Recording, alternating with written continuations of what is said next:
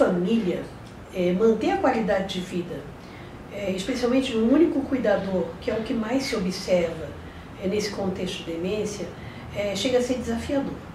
E cada caso é um caso, cada história de vida é diferente. E isso precisa ser avaliado e considerado de uma forma muito profunda e delicada, e respeitosa e ética, porque cada caso realmente é um caso. O familiar, ele precisa estar é, não só bem informado, como sentir que ele tem um apoio.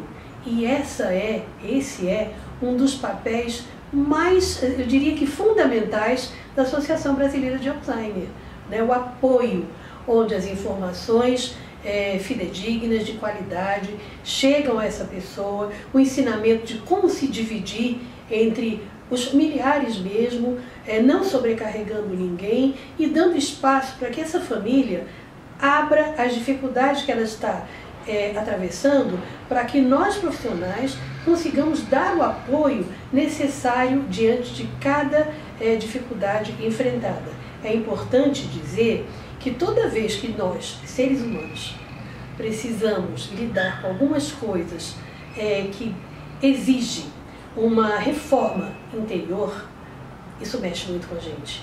Isso não é diferente com o familiar que cuida de alguém, um ente querido ou não, que eventualmente desenvolveu um quadro demencial. Então, é fundamental que a família procure conversar com seu médico ou com outros profissionais que compõem a equipe, um psicólogo também, para que possa, enfim, lidar no dia a dia é, dos cuidados com o seu paciente, com o seu parente que está doente, de uma forma mais harmoniosa e tranquila.